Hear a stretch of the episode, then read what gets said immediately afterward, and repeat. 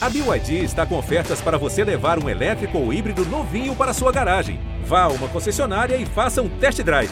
BYD, construa seus sonhos.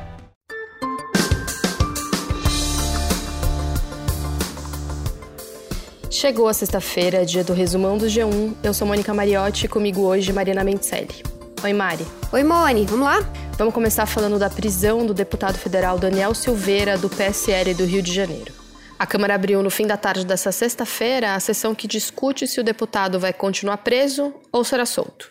Pela Constituição, a prisão em flagrante de um parlamentar precisa ser submetida ao plenário da casa onde ele atua.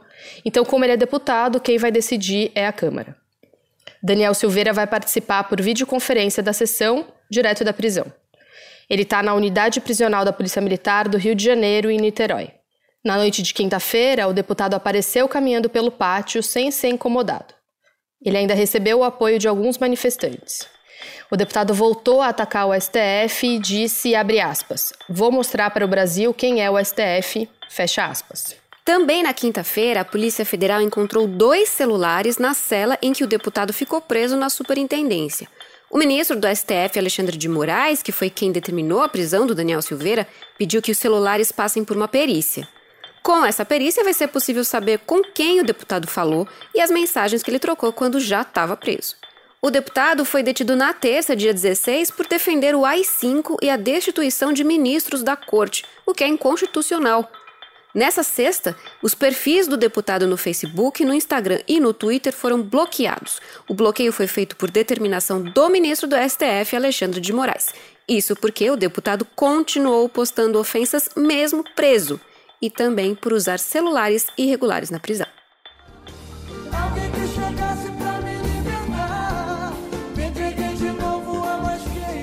cantor Belo deixou a prisão em Benfica, no Rio, depois do desembargador Milton Fernandes de Souza aceitar o pedido de habeas corpus da defesa do cantor. A saída do Belo foi marcada por tumulto e grito de fãs. O Belo foi preso por fazer um show no Complexo da Maré, apesar das proibições por causa da pandemia. Num cofre na casa do cantor, a polícia apreendeu duas pistolas, munição, dinheiro em espécie e um computador. Como o evento foi em uma escola estadual e não teve autorização das autoridades, a polícia também investiga se houve invasão ao colégio.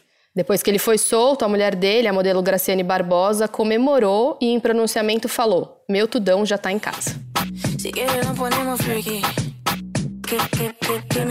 E para alívio de milhares de fãs, Anitta teve alta nessa sexta-feira, depois de ter sido internada na terça por causa de uma infecção alimentar. No Twitter, a cantora comemorou a alta e disse que os fãs não precisavam mais se preocupar. Também nessa semana, a Anitta foi colocada numa lista da revista americana Time das 100 lideranças para o futuro. Nessa semana, algumas cidades do país suspenderam a vacinação contra a Covid por falta de doses. Salvador, Cuiabá, Campo Grande, Rio, Porto Alegre e Curitiba interromperam a vacinação.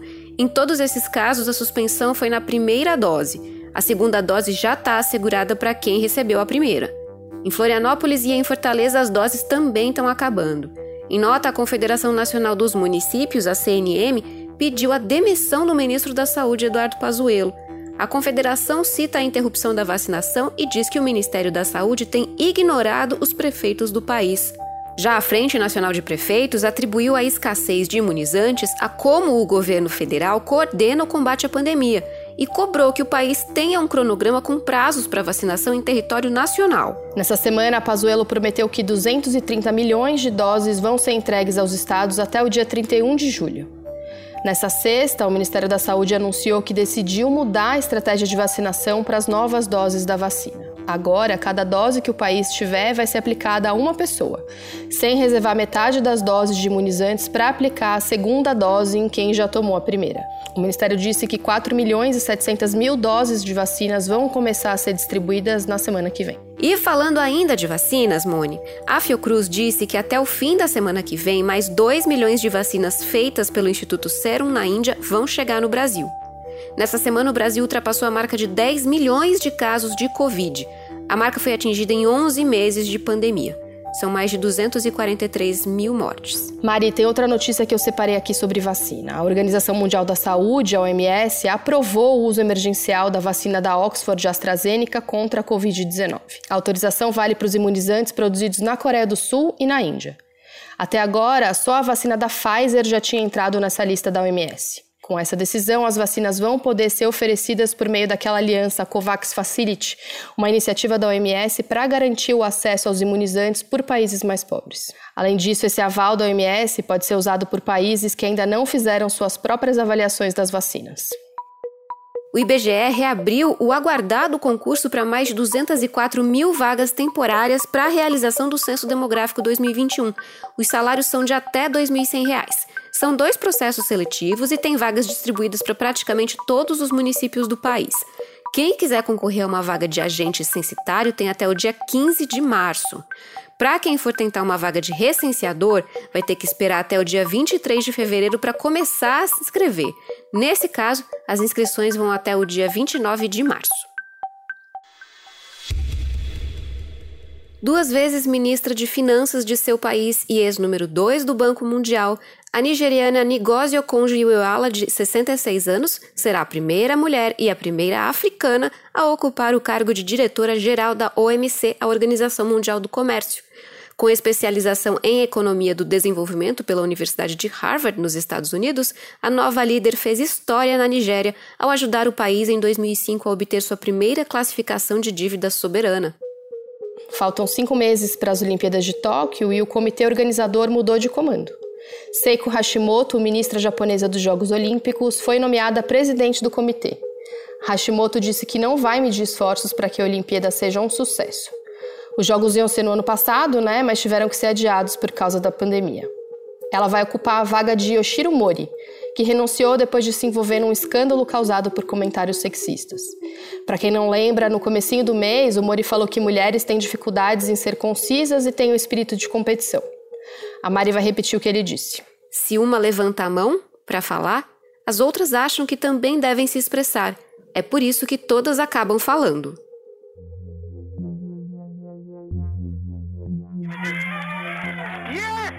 E rolou um pouso histórico em Marte esta semana. O robô explorador Perseverance da NASA pousou na superfície do planeta depois de uma viagem de sete meses. As redes sociais da NASA transmitiram ao vivo a chegada do robô, que pousou na cratera Jaziro, um local muito perigoso que nunca tinha sido tentado antes. O objetivo da missão, chamado de Mars 2020, é buscar vestígios de vida em um local do planeta que foi um lago há bilhões de anos. O príncipe Philip, marido da rainha Elizabeth II, foi internado no hospital King Edward VI por medida de precaução. O comunicado do Palácio de Buckingham diz que o príncipe de 99 anos ia ficar internado por alguns dias para ser observado por médicos e descansar. A última notícia envolvendo a saúde do casal real britânico saiu em janeiro, quando ele e a rainha Elizabeth II tomaram a vacina contra a Covid-19. Mari, teve outra notícia, essa mais fofinha, né, sobre a família real nessa semana. Meghan Markle e o príncipe Harry anunciaram que estão grávidos do segundo filho. O anúncio foi feito no Valentine's Day, o Dia dos Namorados dos Estados Unidos e da Europa. A notícia foi dada três meses depois da Meghan revelar ter sofrido um aborto espontâneo em julho de 2020. Ah, Moni, o casal abandonou o posto na família real britânica no comecinho de 2020. E nessa sexta, os dois disseram que vão interromper totalmente os laços profissionais com a família real, Aí, com essa decisão, eles não vão mais voltar a trabalhar como membros da monarquia. Desde o ano passado, eles moram em Los Angeles, nos Estados Unidos. O primeiro filho deles é o Archie, nascido em maio de 2019, e o novo bebê vai ser o oitavo na linha de sucessão do trono britânico. E nesse fim de semana tem jogo importantíssimo do Brasileirão, concorrentes diretos na briga pelo título, Internacional e Flamengo entram em campo no Maracanã no domingo. O Inter está só um ponto à frente na tabela, então o jogo é considerado uma final antecipada. O jogo é pela penúltima rodada do campeonato. Se vencer, o Flamengo fica uma vitória do título. E se ganhar, o Inter vai ser campeão com uma rodada de antecedência. A última rodada é na quinta-feira, dia 25 de fevereiro.